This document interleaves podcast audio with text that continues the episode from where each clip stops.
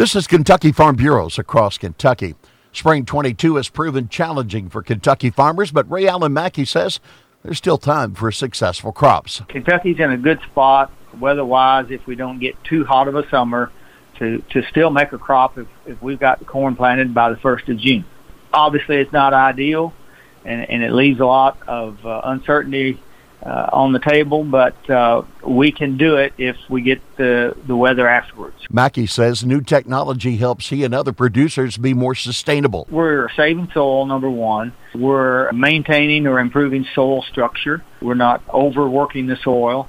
We've got a healthier, more vibrant soil that's uh, ready to produce a crop. And we, again, we are using the chemicals that selectively take care of the, the, weeds or the problems that we have at that time. So environmentally, it's friendly. Those technologies help farmers maintain timely production and profitability. This is Across Kentucky.